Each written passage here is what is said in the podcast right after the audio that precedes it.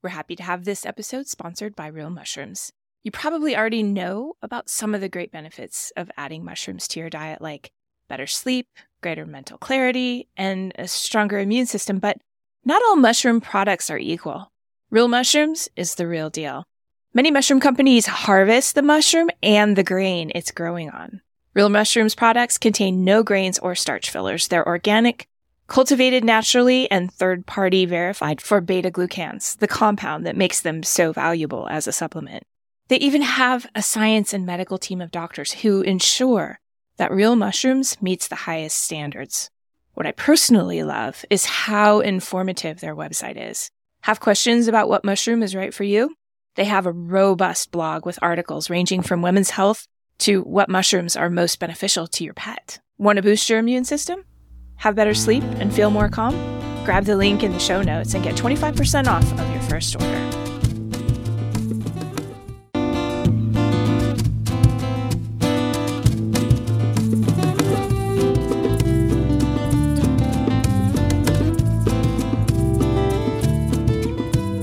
Curiously enough, acupuncture is not just sticking needles into people. It's part of a coherent and observation-based medicine that experienced practitioners of the art have handed down over the centuries. I'm Michael Max, your host and guide of Everyday Acupuncture. Listen in as we explore how you can apply the principles of this ancient medicine in your everyday life. Hey everybody, welcome back to Everyday Acupuncture. Today, my guest is Lauren Brown. Lauren is both an acupuncturist and an educator. He lives in Vancouver, British Columbia, where he runs the AcuBalance Clinic, helping uh, couples to conceive and have healthy pregnancies. He's got a real love for continuing education, and so he's created the Pro-D seminar series for acupuncturists. And because he likes to bring like minds together, Uh, especially from different disciplines, he also has Metagogy as well. And he's going to tell us all about this stuff here in just a moment. Uh, the main focus of our conversation today is fertility and pregnancy. So, Lauren, welcome to Everyday Acupuncture. Michael, thank you very much for having me on. Yeah. So, I'm curious, you started out as a C P A, right? I did. I, okay. I I started out, you know, I started out, I did a, a science degree first, so kind of like a Bachelor of Science in Math, went on to become a chartered accountant, and um, I had health issues. And um, it was through those health issues that I uh, found Chinese medicine as a patient. Okay, this is a this is a, a common story. It, you know what, in our profession, it is such a common story, you know, because it, it's not something mainstream where when you were young and at school, Um, at job fairs, uh, an acupuncturist would come and say, come become an acupuncturist, you know, maybe lawyers, engineers, et cetera. And so I think a lot of people that practice the, this medicine had their own personal experience. And, you know, I come from a family of entrepreneurs and doctors. And so I did do the mainstream. That's what I knew. And when that wasn't working, um, I went and tried alternatives. And I tried a couple. And it was Chinese medicine that made the most significant um Uh, cha- well, it healed me, right? And, and you know, I used to have a fear of needles, so that, I wasn't thinking of Chinese medicine. Oh, man, I still have a fear of needles. and, but you know they don't hurt. They're fine. They're not like getting your blood drawn or an injection at a doctor's office. But I know, but it but it's just a fear of needles. Fear of needles, right. And so, yeah. you know, we have that too now. Patients come into the office and they're hesitant. Are you going to need, you know, do acupuncture? Um, you know, there's so much more than just needles uh, with Chinese medicine. And for me, my introduction was Chinese herbal medicine. And, and dietary lifestyle, and that made a huge difference. And then I got the needles, and I loved it. They were great. And um, and so that's how I got into um, – that's where I came from as an accountant. And then I got into uh, Chinese medicine that way because it made such an impact on my life that while I was still a, a controller and tax specialist for the company I was working with um, here in Vancouver, British Columbia, I ended up um, just taking courses – Um, and more and more courses on Chinese medicine and health. And finally I resigned and went back to school to become a doctor of Chinese medicine because it just, um, it changed my life so much. The philosophy was great, the effectiveness I liked, and it was just a passion for me. And uh, I became a doctor of Chinese medicine and started my practice in two thousand. Yeah. And were you focused on fertility When no. you no, how did how did that all come about? It wasn't even on my radar. You know, I got into digestion. I thought I was going to treat I B S, irritable bowel syndrome, Crohn's, and colitis, because I came into the medicine because I had terrible I B S, chronic fatigue. Um, you know, it was it was really bad, um, and I that's what my focus was. And so, you know, when you when you practice Chinese medicine, you practice any kind of medicine. The, the majority of the people that come to you are. are females. You know, men tend not to go see healthcare providers at this point in time anyhow. No, you know, if we're having a heart attack, we drive ourselves to the hospital. Exactly, exactly. Yeah. So mostly females came, and Chinese medicine's holistic. So even though my focus was kind of the digestive issues when I first started, we still look at everything. So we always look at the menstrual cycle, and um, a lot of the women that have, it's a typical pattern. The same thing that's causing their digestive upset, their bloating, their I B S, it's the same thing that's causing their P M S and painful periods. So as I was healing their digestion, their their their cycles got regulated, their P M S got away. And I, they were probably it, shocked about that, weren't they? Yeah, well, you know, I educated them, but yeah, they were a little surprised. But, you know, they come in and you explain the Chinese philosophy and how we're, why, you know, because why are you asking about my menstrual cycle or my headaches or my sleep if I'm coming here for my gut? And the, to explain the model of Chinese medicine where everything's connected, and so we got to treat you holistically and heal all the systems in order to have, have good health. And so because I was doing so well with the women's health side, I was getting more and more referrals, and so I became more of a women's health guy. There was a period of time where I was being called the P M S guy, and what happened is there was a a, a woman in Vancouver that was traveling to see Randine Lewis. She's the author of The Infertility Cure, and her second book is The Way of the Fertile Soul. But back then, um, inf- The Infertility Cure. She lived in Houston, Randine, an acupuncturist. And this woman was traveling to Randine for acupuncture and herbal advice because she was preparing for an I V F, in vitro fertilization. It's a fertility treatment where they retrieve the eggs from the woman, fertilize them outside in the lab, and then when they grow out for a few days, they uh, transfer back the embryos into her uterus. And so she was going out for I V F support using acupuncture. And it was just wasn't feasible. And Randine said, you need to find somebody in Vancouver. And, you know, it's just, you know, I guess, you know, luck is when hard work meets opportunity. And so the opportunity was there. I was already known as the P M S women's health guy. She couldn't find anybody in the city that said they focus or specialize in infertility. But I was out there as the woman's health guy, so she asked me to uh, to support her. And the deal was, uh, Michael, is Randine's going to run the show. So she asked, are you willing to talk to Randine, take her advice, and work with me? And I, you know, I paraphrased it back. So let me get this straight. You want me to basically put the points where Randine says, put the herbs in, where, where give you the herbal medicine that Randine says, and just basically be like a monkey and do this for you. And she goes, yeah. And I said, I love that idea. I need, you know, who doesn't want a mentor? And so Randine and I spoke for one year. I was Randine Lewis's very first one-on-one student. And her book, The Infertility Cure, was only in draft then. I read the draft version. And so Randine was my first mentor. I started helping this woman through her I V F process. And, you know, one person tells another person. Eventually, the, the practice grew. And by two thousand four, I was only doing fertility. Um, no, there was demand for other things in my practice, but was, nobody else was doing fertility, and I just chose that's all I'm going to do is reproductive health. And fertility is about the baby. So when I say I, tr- I treat reproductive health, it's not just fertility. It's recurrent pregnancy loss and women throughout their pregnancy, because our goal is not mm-hmm. pregnancy. It's healthy baby. And absolutely. No, I've got so many people that come in, and they, you know, their main concern is I want to get pregnant.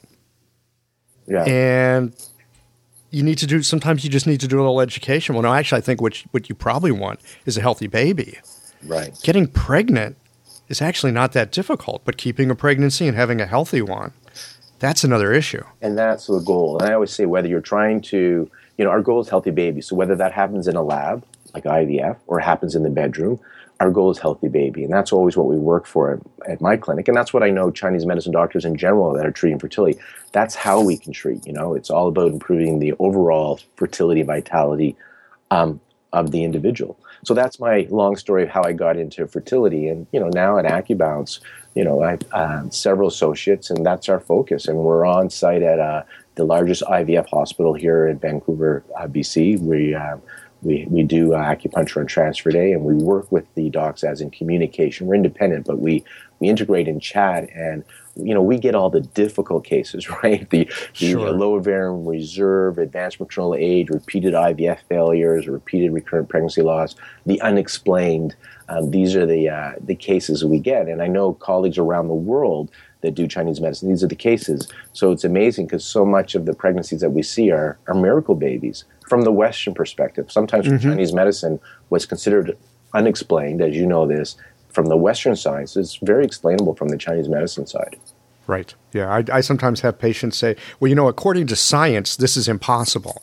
Yeah, exactly. It depends on what science you're looking at. Yeah, you know, I always remind people the four-minute mile was impossible until somebody broke it, and then everybody started breaking it. Yes, yes.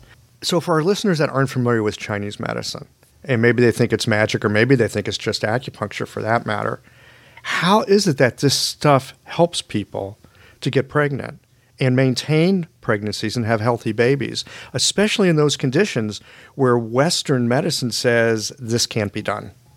You know, it's a great question. And I'll start with just really giving you the highlights, and then we can, if we want, we can go into detail on each of these. So in general, looking at what science has shown that acupuncture is doing in Chinese medicine for fertility is, one is it's been shown to increase blood flow to the reproductive organs. Two, it's been shown to help reduce the effects of stress and those stress hormones. Three, it's been shown to regulate the cycle, so balancing the hormones as well. And there's been studies also to show that it can increase live birth rates with I V F.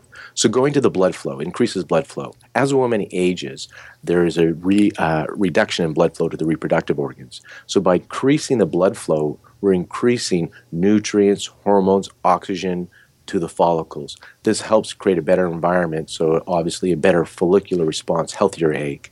Also the lining. You know, the blood flow going to the lining. A thicker, richer lining can be more receptive to um, uterine for, for implantation. So blood flow is really important, great for circulation. So there's uh, research out on that, on acupuncture increasing blood flow. And most of the studies that have been done on that is showing a dosage of about twice a week for at least um, four weeks. So it's not like a one treatment uh, cure-all. It is like kind of like exercise or studying for an exam. Dosage matters. Once a week versus two or three times a week will make a difference over a period of time.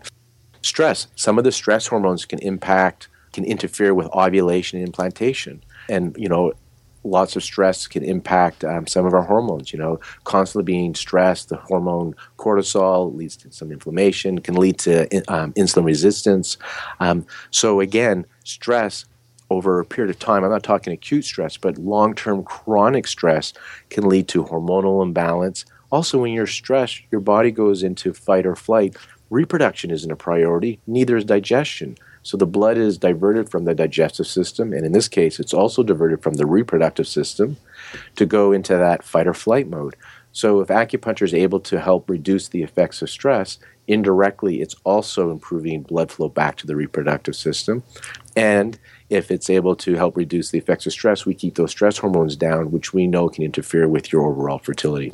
It balances hormones. So this one needs a little bit of um, history, not so much history, but just kind of why is this important?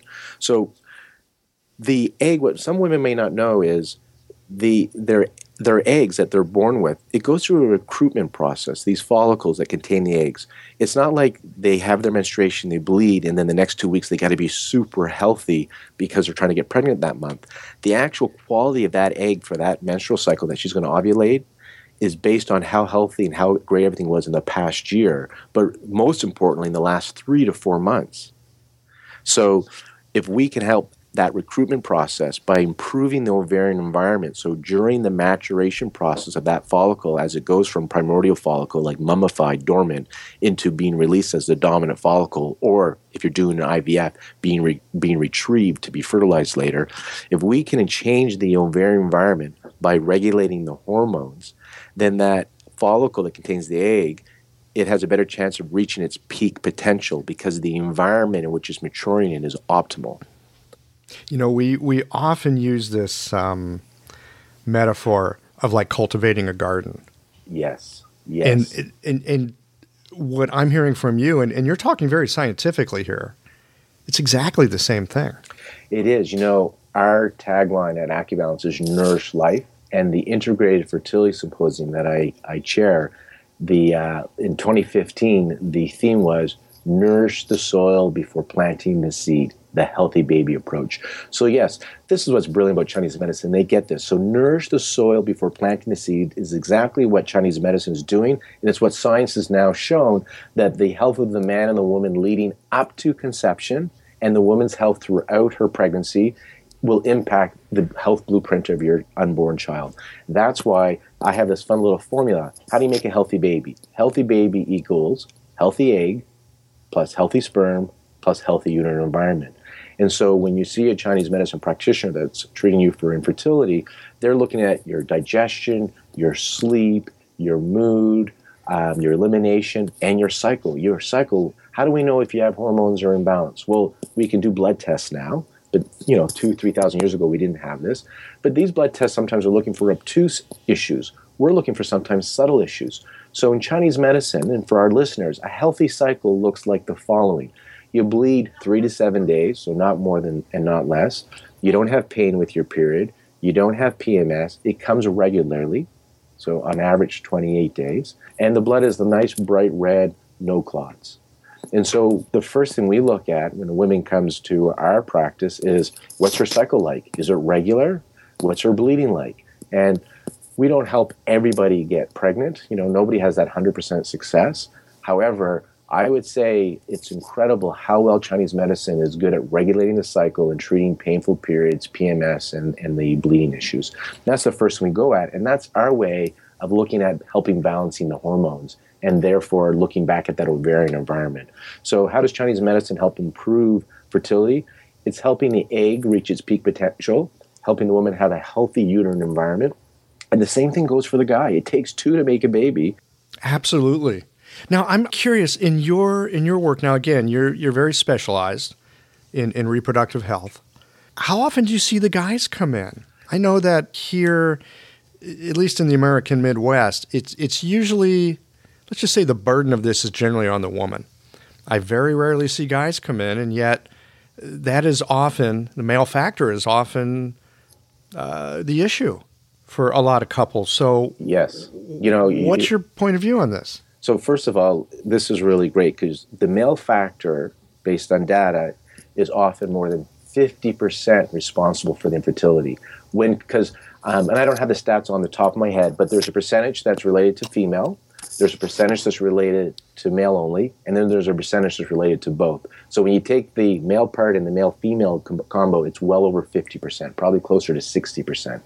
So yes, it takes two to make a baby, and it's unfortunate, but yes, the male are underrepresented um, in our clinic. And so often we'll have a woman sitting with us, um, and it's gotten better since two thousand, but they will be sitting in our, in our in the consult, and what's your diagnosis? It's male factor. And the guy's not there. And we hear all the excuses. He doesn't believe in it. It doesn't want to do it. Um, you know, for the the men, the few men that are probably going to listen to this podcast, you know, we've seen the relationships improve when the men come. Um, one is we've seen the males. The sperm is the easiest to treat. So remind me, don't let me lose that thought, Michael. I do want to talk about treating the men. But mm-hmm. when the men come in for acupuncture or they change their diet, they give up smoking pot or they give up the alcohol, the excessive alcohol, they give up hot tubbing, they take some vitamins, the women feel supported. It's the, the guys supporting them.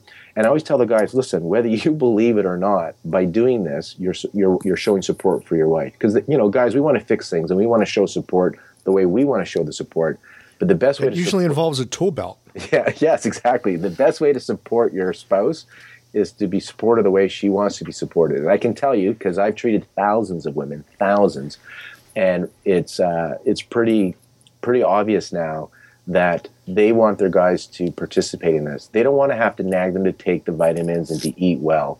They want the guy to be excited, to be motivated, to take his vitamins, to eat well. Like I said, get out of the hot tub and get out of excessive drinking and need be coming to acupuncture. I got to share a story with you. Mm-hmm. Because hopefully this will motivate the men.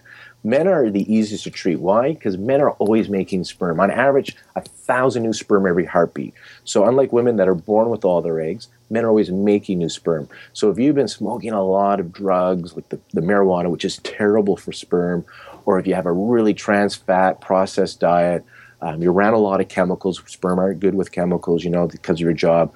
And you clean yourself up over a three to four month period, you can see a major change in semen quality. So guys can, can if they can change the environment, then the new sperm can be great.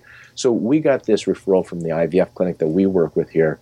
The couple did what's called I C S I. Now, they were young. It wasn't age-related, and I'll explain I C S I. They're both in their early thirties. He had terrible sperm. The count was so low, he needed to do what's called I C S I. I C S I is like I V F, where they retrieve the eggs from the woman, but instead of just kind of sprinkling the sperm in the petri dish and letting the best sperm penetrate win, they take a sperm and force the sperm into the egg. And the, actually, the procedure is they have to cut off the tail, because the tail doesn't go into the egg, and just put in the head into the egg. They first they force fertilize an egg with, with an individual individual sperm. That's his sperm quality. They needed to do I C S I on this couple. Mm-hmm. And she had a few embryos, so a few eggs fertilized, had a few embryos, and they died out real quick. And they knew it wasn't her issue, and it was the guy's issue, but they just did the best thing Western medicine can do to overcome male factor infertility, I C S I, which is like a fifteen thousand procedure in Canada. It's well over twenty thousand in the United States. Um, anyway, they said, you know what, try AcuBalance. We don't, the, there's not enough studies to say it'll work, but it can't hurt. Like, we got nothing else for you unless we go mm-hmm. donor sperm. And it's cheap compared to uh, to I C S I. Oh, my goodness. A couple can come to us for a year, both of them, once once a week for a year, come to acupuncture and do all our stuff, and it still won't equal the cost of one I V F.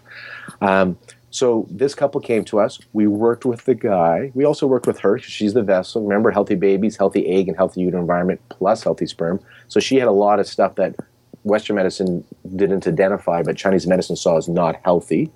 Um, and we worked with him, and his sperm improved so much that on one of his follow-up semen analysis, when they were looking at doing maybe another I V F, his sperm looked normal. And they said, actually, based on your semen analysis, you don't really need I V F. Why don't you guys try for another three months naturally and see what happens? Yeah. Go get busy. They conceived naturally.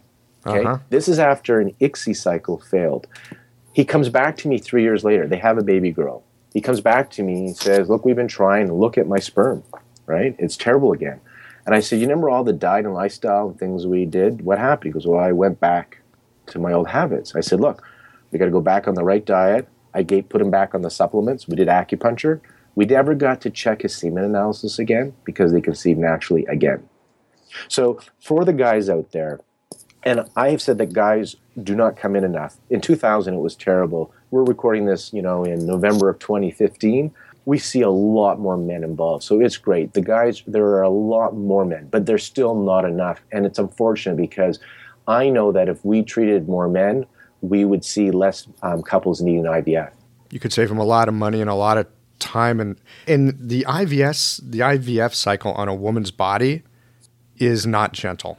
No, it's an invasive procedure. She has to inject herself for eight to fourteen days with hormones. Um, so her her ovary um, is supposed to just release one egg, and they're trying to get five to seven out of each egg, so she gets bloated and uncomfortable. Then they got to go in through the, the vagina into the ovary and poke and pull out these follicles. So they got to go in, and if you got twenty, they got to go in and grab out twenty, and that's uncomfortable. And then th- uh, three to five days later, they transfer back. Now, I V F is a great technological advancement, so I'm so happy we have this, because there are babies being born that would never have been, be- been born. However, if you can change it through dietary changes, and we have seen this. Like, we just, yesterday, Michael, I'm seeing a couple, um, early forties, and treating both the man and the woman, and they're getting ready to do an I V F. And they conceive naturally. So they were going to do an I V F in January. And this is the third couple this month that we've saved them their fifteen thousand dollars from I V F, where they were told they need I V F. And again, from a Western perspective, they're not sure. They've been trying well over a year. Um, here's the next step, I V F. They come here. We come in from a Chinese medicine perspective. We see the issue from a Chinese medicine perspective. You can get this, a cold uterus. There's no Western diagnosis for a cold uterus in the West, but in Chinese medicine, we know how that can play for infertility. Um, and uh, we work with that, and uh, and uh, they're now uh, into their pregnancy. Yeah, that's great. I'm curious, as you're working with these people to help them conceive and, and have healthy Uh, pregnancies, What other kind, I don't want to say side effects, but what other kinds of things do you notice often change in their lives? So when we work with the couples, um, and particularly the, the women, because we see more of the women, they have a transformation, a lot of them, because we're teaching them. We're not curing them. We're healing. Um, how can I put this? I'll, I'll just tell you what they experience. First of all, mm. their cycles are regular. Can you imagine not having emotional and physical pain on a monthly basis? You know, like some of them are so, the, the emotions, the mood, the, the rage or the sadness changes. But we empower them because we teach them about eating. We teach them about stress reduction, about their body, their energy reserves, and sleep. There's so much, so much of our illness today is based on diet and lifestyle. So much of it, and in your emotional side of it. So it doesn't require a drug. It doesn't require seeing somebody like me all the time.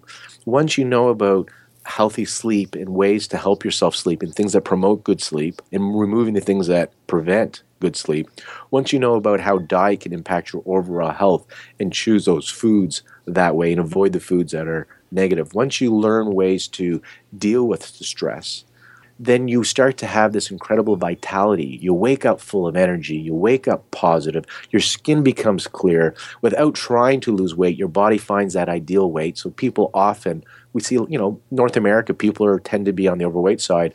Our overweight people tend to lose on average fifteen pounds without us doing any calorie counting or trying to help them lose weight. It's just part of the side effect, as you call it, to being healthy. And the people that are normal weight, they don't lose the weight, you know, it's because you're healthy. Your body finds that equilibrium, that homeostasis. So they get good sleep, their headaches go away, their skin becomes clear, their bowels become better, their moods become better.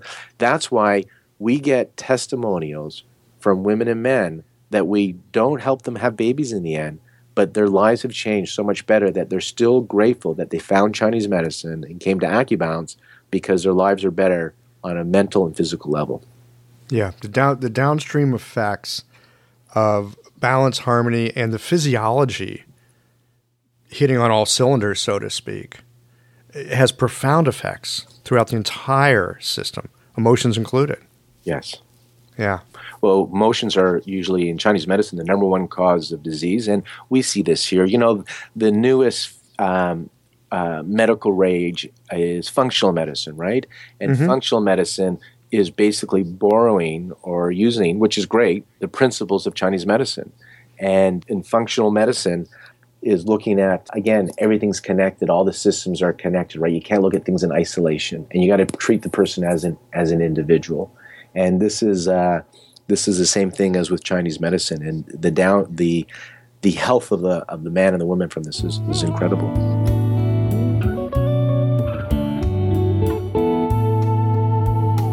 Hope you've enjoyed the first half of the show. Now it's time for a word from our sponsor. That would be you. Actually, you could indeed sponsor a show here for a nominal fee and have your billboard on the internet sandwiched into the show. Send along an email for details on that. Or you could support the effort here by popping over to everyday acupuncture podcast dot com and click on the link to support the show and leave a few dollars that will help to keep some inspiration in the teacup. You know, we run on only the finest oolong and poorer teas here at Everyday Acupuncture Podcast Central. No point in going all N P R pledge drive here to remind you that teas like that don't come cheaply. Just know that if you like the show, you can express your appreciation for these interviews with a small donation. As always, I love to get your feedback and ideas for future shows, so send those along too. Thanks again for listening, and now on to the second half of the show. About women that have been on the pill for an extended period of time. Do you see issues there, or is there certain recovery they have to go through, or, or procedures, or uh, acupuncture, different kinds of herbs or such? What what's uh, what's up with infertility that is a result of, I guess, just the hormones not coming back online? You know, there's there's some uh, documentaries coming out. I know, I think Keith Bell just did one with the birth control pill. I can just tell you my observation. If a woman has gone on the birth control pill for birth control and um, doesn't have any cycle-related issues, often the ones that I've seen, when they come off the birth control pill, they don't have any issues either, right? The cycle comes back, and that's not usually an issue. However, if they've gone on the birth control pill because they had severe P M S or they had acne or they had irregular cycles, right? They, it comes every two weeks or it comes every three months. They have fertility issues. And it, you know, here, here's my thinking, my personal opinion is it's quite obvious because the birth control pill was just masking the underlying imbalance. So when they took the birth control pill, they didn't notice that they had the acne anymore or the irregular cycles. It, it masked it. But as soon as they took stopped taking the birth control pill, that imbalance resurfaced and the acne came back and all the issues with their cycle. Actually, quite often the women that have the ovulatory issues that go on the pill, a lot of them don't get their um, their period again. And usually, usually I don't have the scientific data on this, but my again, my observation, my clinic is we see a lot of women that are then later diagnosed with polycystic ovarian syndrome. So a lot of the women that have gone on their birth control pill because of ovulatory irregular cycles have probably P C O S or can have P C O S. It's been my patient population. And when they go off it, it really shows its head. And so it's kind of like the birth control pill in this case is you got a fire, you got you got a, a smoke in your, you got a, your your smoke alarm, your fire alarm's going off. And what you choose to do is take out the battery. So now the fire alarm's not going off. So you feel this is great. But yet downstairs you have a fire. But you don't. And so that's what the birth control pill is doing for these women with the irregular cycles, the acne, the pain. They don't know it anymore, but this problem's still there. And when they finally come off the birth control pill five, ten, twenty years later, now it's really there. And uh, and that's we see these people come to us. But the women that have haven't had the cycle issues and they just did it for birth control pill, probably not as much. But again, I mentioned, I don't remember the title, but Keith Bell is part of a documentary on that. Yeah, I think it's called Sweetening the Pill. They yeah, so I think they conclude or they share that the birth control pill, uh, they're not friends of the birth control pill. They're not happy um, what the effects are with that. I will tell you that there's a hormone they test. So again, for your listeners, A M H um, is a hormone that's tested to measure basically a woman's ovarian reserve, kind of like how many eggs does she have left? How soon will she go into menopause? Um, and they have shown that uh, when you come off the birth control pill, it artificially lowers your A M H for a couple of months. So if you've been taking the birth control pill and then you go right away and do that anti-Mullerian hormone, that A M H test, that's not your true A M H. So for your listeners, do make sure you wait at least three, I would say five months, but at least three months before testing that hormone because it artificially suppresses it. And again, that's wild because a couple of years ago they said it, you can't change that, right? It only gets worse. And here we see the birth control pill making it look worse. Right, because it, it's not a real, it's not an actual true reading at that stage when you first come off of it. Yeah, well, why I don't know. I'm sure there's some brilliant minds out there that that's their their field that they do. But mm. again, um, you know, is that a good thing, a bad thing? I You know, it's, it does, it's doing something. And uh, so from the birth control pill, to answer your question directly, if you went on it because you had cycle-related issues, then you may have issues when you – you will probably have issues when you come off it because the birth control, the birth control pill, the oral contraceptive, does not fix it. Right. It's, it masks it. It, it masks it. It doesn't treat it. It's just so, so you, you know, it's putting a blindfold on. It's cutting the fire alarm or taking the battery out uh, of the fire alarm, even though the fire is still there. So, you know, we see a lot of that. If you're doing it, your cycles are perfect and you went on it because of a form of contraception, then um, they less likely have issues when they come off the birth control pill. And that makes mm-hmm. sense, right? Oh, it does. Yeah, absolutely. I see this with other systems as well. For example, people who've been taking uh, medication for their acid reflux or GERD. Of course, same right. Way, yeah. When they when they first come off of it, it can be really bad for a while uh, until the body re-regulates itself and the physiology actually shifts and changes, which is possible. Yes. Well, that's what we're doing with Chinese medicine. So, you know, GERD, that acid reflux is a great example. Fertility, this is that functional medicine approach that Chinese medicine does as well. Look for the underlying cause. So taking an antacid or taking the birth control pill for uh, acne um, or premenstrual migraines, that is not really fixing the problem. That's masking it. And when you see a Chinese medicine practitioner, the way you treat, the way I treat, we're looking for the underlying cause, going after the underlying cause, so all these signs and symptoms disappear. And a lot of your signs and symptoms that you experience that seem unrelated from a Western medical perspective are often related from a Chinese medicine perspective. I often use the analogy of a puzzle. One symptom on its own is like one piece of a puzzle. I can't tell you what that picture looks like yet, but as I start to put certain pieces of the puzzle together, I start to see the picture, and that's what we call pattern differential diagnosis. Um, for the medical practitioners listening, it's kind of like a syndrome, right, where mm-hmm. these things fall in place. And so when when that's why when you come in for fertility, we can't, from a Chinese medicine perspective, just focus on your ovaries. We have to look at your sleep patterns, your your health, your physical pain, your digestion, your elimination, and of course your menstrual cycle. We have to see it all because everything's interconnected, and all these symptoms may, like depression, can be related to your gut. You know, you could be totally depressed and it could totally be related to your gut. Or your thyroid type symptoms can be related to adrenal dysfunction. In our practice, from the functional medicine side, we see so many women that have normal thyroid hormones, but they exhibit the th- the uh, hypothyroid syndrome, or what's the subclinical subclinical hypothyroid. It's fairly common in in uh, in our clinics, I think. Very, to see this, yeah, and a lot of times the adrenals are related. And you know what? From the Chinese medicine point of view, functional medicine talks about the adrenal dysfunction, the adrenal fatigue. The Chinese figured this out so long ago. So everything that's being dis- described in functional medicine, we we see this in Chinese medicine. We have different names, right? If you're using the five elements, wood overacting on earth, or wood reverse attacking metal, we we have the language for this. Um, the gun qi or liver qi stagnation is what we would call like adrenal stage one, right? And then mm. the liver, and then the spleen, the Chinese spleen system being involved, that's again, you know, becoming a stage two. And then you get the spleen and kidney now becoming very deficient from long-term qi stagnation. You know, that's adrenal stage three, right?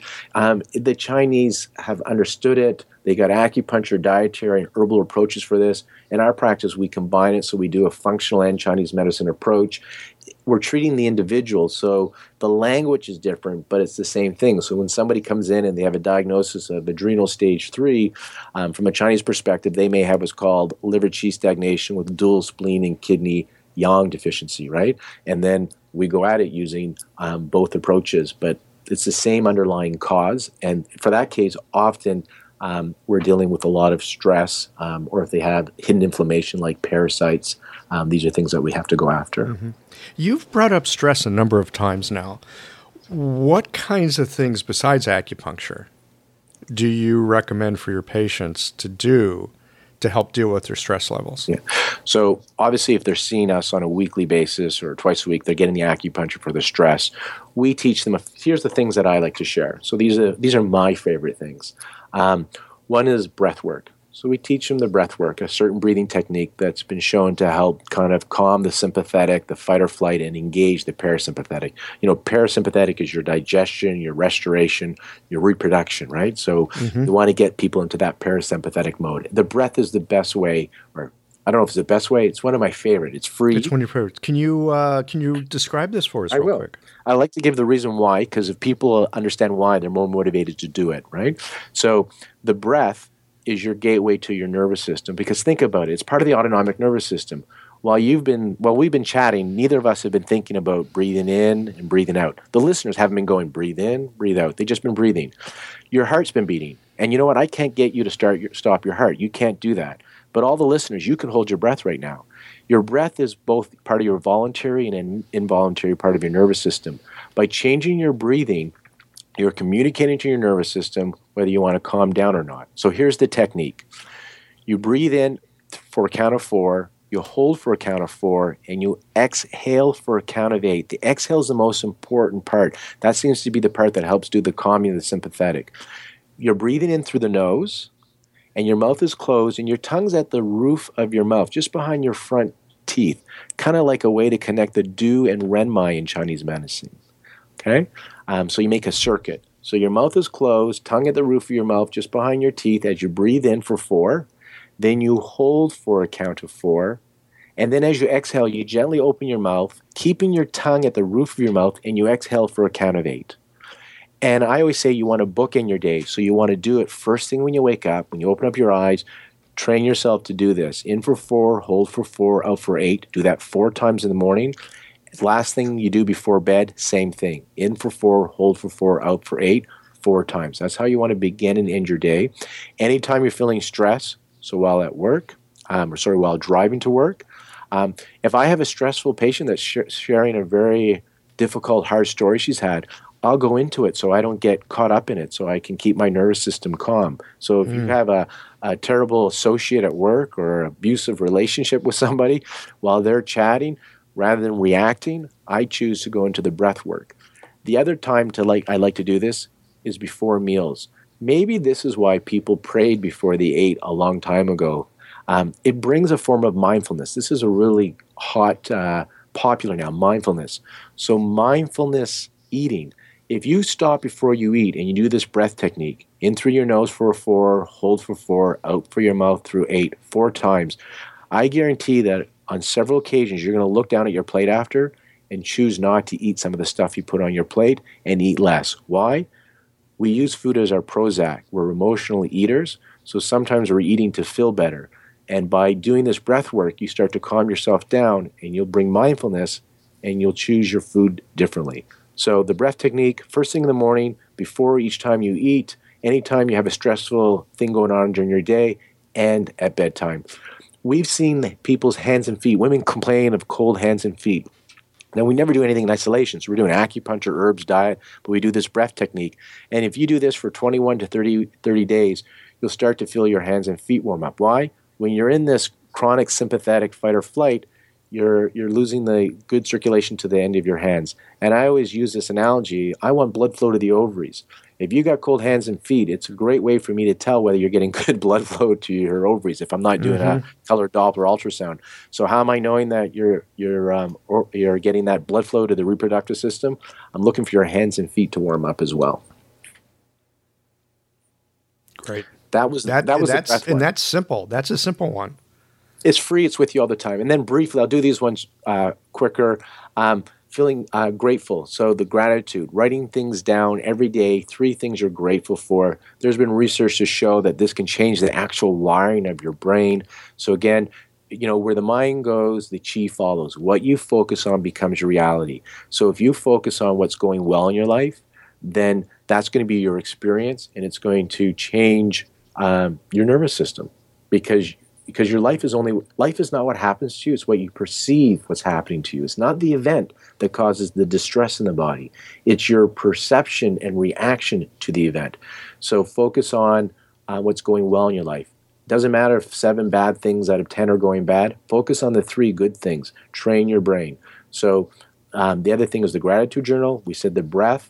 Um, I like guided imagery. I'm also a trained clinical hypnotherapist, so hypnotherapy, but downloading guided imagery, um, we do that a lot. There's tons on fertility. There's stuff for post-traumatic stress disorder. There's stuff for uh, migraines, um, post-surgery. You can find anything, um, so find a good one. There's some that we have enlisted on our website at acu balance dot c a that I like, um, for fertility in particular, but I like guided imagery and uh, walks in nature. Those are kind of the, and journaling. You know, just journaling in general, just journaling in general. But my my favorites are the breath, the gratitude journal, and uh, the guided imagery. I love those. And obviously yeah. our patients are getting the acupuncture, so we're definitely having a chance to address their, their stress that way. I'm really uh, struck with the gratitude piece. It, for some reason, it's just been on my radar a lot lately. I, I hear patients talking about it. I had one in recently who I guess it, you could say it's kind of a gratitude journaling thing. Um, she called it the thousand gifts. And you can do several a day if you want. You could do thirty a day if you want. Or if you want to stretch this out over a period of time, you could do one a day. It'll take you three years to do it. And the thing is, is to notice the things in your life. That's a gift. That's a gift to you. And I, I was so struck by this. It just it just kind of hit home, you know how that happens sometimes? Yeah. So I've started the yeah. practice myself. And, you know, there's stuff that's really easy, bright sunny days, coffee in the morning, you know, stuff like that. But what's been what's been fascinating to me is some of the stuff that comes up that on first blush I wouldn't go, that's a gift from the universe to me. And yet when the thought comes up, I can't push it away. Let me give you an example. I had one come up the other day. I'm not getting enough of what I want. And I'm thinking, that's a gift? Bullshit. You know, that's terrible. But I sat with it a bit, and it's like, no, no, that that's the gift for today. Let's unpack that. And by going into sometimes the benefits and the real blessings that can come out of not getting what you think you want, it I just find it found it quite mind-boggling that sometimes the very things that we think are a problem might actually be a benefit. But it takes some time to sit with it and really unpack and see what's in there. I agree. And it's, you know, the easier one is to look for the things that are going good in your life. And this is the mind game, right? It's, this is what you're doing. You're using your mind to change the chemistry in your, in your body by, by what you just did, right? What's, what can I gain from this? You know, mm-hmm. when I had my illness, um, you know, look where I am now, doing Chinese medicine and, um, you know, running an educational institute for acupuncturists. Um, I love it. I could have been still a chartered accountant, but this is, I'm happy, you know, that if I didn't get sick, this would never have happened. You know, the key, and I'll take it from my, my, um, my background as a hypnotherapist as well is, you know, when you're writing the gratitude down or what you did when you're unpacking, the key is that there's an emotional charge in your body that you feel a little bit excited. If you just aimlessly write and there's no feeling, it doesn't seem to have the impact. So it's it seems like the more the emotion is there, then the more power it has, the more charge that comes with it. So it's not so much the thought that's going to do it. That's why thinking positive thoughts isn't going to change your life. The positive thoughts are the are there to create the, the the positive emotional charge in your body. And that's why a lot in, in meditation and hypnosis, it's like we want you to imagine or pretend as if you have it now, because that's where you can kind of go into this dream state and get excited because you actually think you have it now. You're allowing yourself to believe you have it now. So when you're doing these gratitude journals or what you're doing, like unpacking um, the gift, check in to see how you feel. If it's stressing you out and you're getting tense, it's not doing what it's supposed to be doing, right? You're not, you gotta mm-hmm. take you gotta take a deep breath and, and look into this. You should feel excited. And when I've done this exercise, sometimes I kind of snap out of it and I'm like, you know, like when you sometimes you're excited but you can't remember why, you know, like especially as a kid. Oh yeah, I got that new bike. You're like all excited. You're like, why am I so excited? Oh yeah, that new red bike's in my garage. Can't wait to get home. It's kind of like sometimes I'll do this dream This, this dreaming and gratitude, and then I'll come out of it and I'm excited for a minute and then I'm like, ah, oh, because it hasn't happened yet, right? There's almost a little bit of disappointment. And I think that's good because that shows me that I was really there. And I practice this because the subconscious can't tell really from uh, the reality and, and non-reality. That's why at a movie, even though you know those are actors on the screen and there's somebody beside you slurping his pop or drinking, eating popcorn, you will still laugh or cry in a movie because you kind of allow yourself to get taken away. And that's what this guided imagery does, hypnosis, or the gratitude journal is. You're allowing yourself to kind of be taken away, and the body can't tell the difference. And chemical reactions happen in the body when you believe that you have something that you want or you're grateful for something that you want. And I think it puts something out there into the ether and tracks more of it to you. You know, I just think you start to become more aware of it, and so your perception of the world is better because you're seeing the good. And because you're seeing the good, you just feel safer and happier, and you experience a better life because of how you're training your brain to perceive the world. Yeah. I, you know, I like that phrase that, about training your brain to perceive the world, because so often we think that life just happens to us. It's a process of discovery. But so often it's actually a matter of perception and building. You know, in, in some very fundamental ways, we do build our reality with what we decide to let in or, or keep out. Yeah, that's great. So yeah. these are these are the, uh, you know, the stress reductions, acupuncture, okay. breath. I mean, exercise, you know, I didn't state the obvious, getting out there for a walk, move the body. Exercise is a great stress reductor. Mm-hmm. Um, breathing, guided imagery, journaling, these are all things. But, you know, the obvious, um, you know, go to bed at a good hour, um, eat well, move your body. Those are, uh, those are, those are good beginnings. Great. So we're going to wind this down here in just a couple moments. Uh, but before we do, I just want to ask you one more question. What are some things that couples should know about fertility and conception that they may not know about? Oh, that's how you want to finish, eh? That's a great question, though. You know, there's a um, I could go at, I could go at this on so many so many levels. I think the first thing we touched on it is men play a role in your fertility, so the men needs to be looked at, and I would say from a Chinese medicine perspective as well, and a functional medicine, because often um, the semen analysis really is rudimentary and can't always tell you whether you can give life. Okay, it's not a great test, but it's kind of the best we have. So men play a role. Timing of intercourse. I'm going to tell you some simple things. I've helped people come in here and they're just not timing their intercourse properly or having intercourse enough. So I've helped couples just by when they should have sex, have babies. Okay? So, mm-hmm. um, and diet. Diet is such a simple intervention. So the other thing that people are missing is diet and stress. We're in a, we live in a day and age where technology, the more expensive it is and the more lights that blink and bells that beep, the more impressed we are and the better it must be. But sometimes the simplest things have the most a huge have the largest effect, most profound effect, right? The smallest the smallest things. What you eat can impact the health of your baby. We've seen this now. Chinese medicine talks about this. West the Western science now call this epigenetics. And there's a recent study that just came out recently out of McGill University where they showed that the guy's diet will impact the health of the baby. So birth defects, they're seeing what's going on, a protein that gets on, one of the proteins that changes. So again, your diet and your lifestyle can make a major difference into your fertility in a lot of cases. Not all cases, but in a lot of cases, that's where it begins. Eating well and taking care of your home in the sense of, uh, of stress reduction. And the men need to get involved. I would say in our practice, we would see a lot more pregnancies if we treated a lot more men. When we treat couples, we see better results than when we treat just the woman. That's our observation, and that's observations of other colleagues that I get to speak to.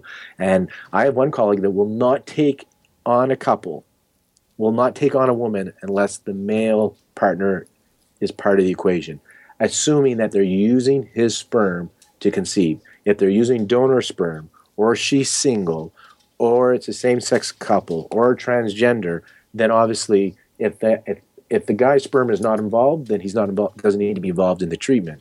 But if you're trying to make a baby, healthy egg, plus healthy sperm, plus healthy uterine ver- environment makes a healthy baby. So men need to get involved, um, and diet and lifestyle. And, you know, uh, as of right now, on our website, it's free, the AcuBalance Fertility Diet. I wrote this about five, six years ago. It's a free download. We wrote a fertility diet for patients to learn how to eat for fertility, and that you can get for free at the AcuBalance dot C A website. So start with I will start with make doctor. sure there's a uh, direct link to that on the show notes page. Great. So I don't know. I hope that answered the question, because I was like, you know, where do I start with this, you know? And, you know, the other thing is age is still a factor. I, I do want to let you know that age does play a factor. In, in, in the West, there's a biological clock. Chinese medicine also has a biological clock, so uh, reproduction does not go forever. Um, but um, age is not always a death sentence. You know, if, we're, if you're coming in at a certain age, um, you, you can be helped. Don't be fooled by the magazines, celebrity magazines. When you see these celebrities in their late forties having babies with their own eggs, um, most cases they're they're misleading you. They're using donor eggs, but their story they're telling is it's their own eggs. So it's, it has done a disservice for the public where they think, oh, the celebrities, look at them with their babies at forty-nine and fifty. Um, I can tell you that they're not using their own eggs. They're using donor eggs. So that's the only other thing I want to let you. Age is a factor, so do come in and uh, look at your fertility and see see what can be done to be helped. And uh, and so don't wait until you're in your late forties to try and start starting a family. Um, and if you're in your early forties, um, you can't change your birth date. So just be proactive now. So when we see people that come into our practice, Michael, a lot of times they go to the I V F clinic and they're like really hitting them hard about the age, the age. If somebody comes to me at forty-one, they found love late or whatever the reason is, look, we know age is a factor, and now we do everything we can to optimize their fertility so they can conceive at forty-one. And there's a biological age and a chronological age. So if you're right, biologically and chronologically forty-one, you should be able to have a baby. If you're chronologically forty-one but biologically forty-nine, you can't have a baby. but maybe we can help you become biologically forty-one again. And we see that. Chinese medicine is so good for that. That's what it does. So your chronological age, if you come to me at forty-seven chronologically, I'm not optimistic. I don't think I can help you have a baby with your own eggs. Um, if you, because even if I get you, bi- say you're forty-seven chronologically, but you're biologically fifty, if I get you biologically forty-seven, then you're biologically forty-seven. That's still not right. In the reproductive. Still, still uphill climb. But if you come in, which I see a lot, failed I V Fs, um, they come in age forty, told it's advanced maternal age, told they need to do donor eggs. And when we look at them, they're like behaving biologically fifty. Sorry, yes, bi- biologically fifty, their body's behaving, but chronologically they're forty. And we see them conceive naturally or go on and do an I V F and have babies because we were lucky to help them go from biologically fifty back to biological forty. And note here, I've never made a, bi- a chronologically uh, woman who's forty biologically thirty-five. I can't make you go back to being younger biologically. I can bring you to where you should be. And forty-year young women should be able to have babies. Yeah. And this is true for any kind of issue that someone's facing. You, you bring up a really pertinent point here about the chronological age and the biological age. Yeah. Yeah. Well, Lauren, it's a real delight to talk with you about this stuff. Uh, tell us your website again so people can go there. It's AcuBalance with one C. AcuBalance dot C A is the uh, is the website, and uh, there's a section. We have lots of information on it for conditions like recurrent pregnancy loss, P C O S, and that diet. The fertility diet is up there, so uh, uh, take advantage of that and um, and seek out somebody who does Chinese medicine in your area, and it's an added bonus if they have experience treating fertility. Great. Thanks again for being on the show. Thank you, Michael.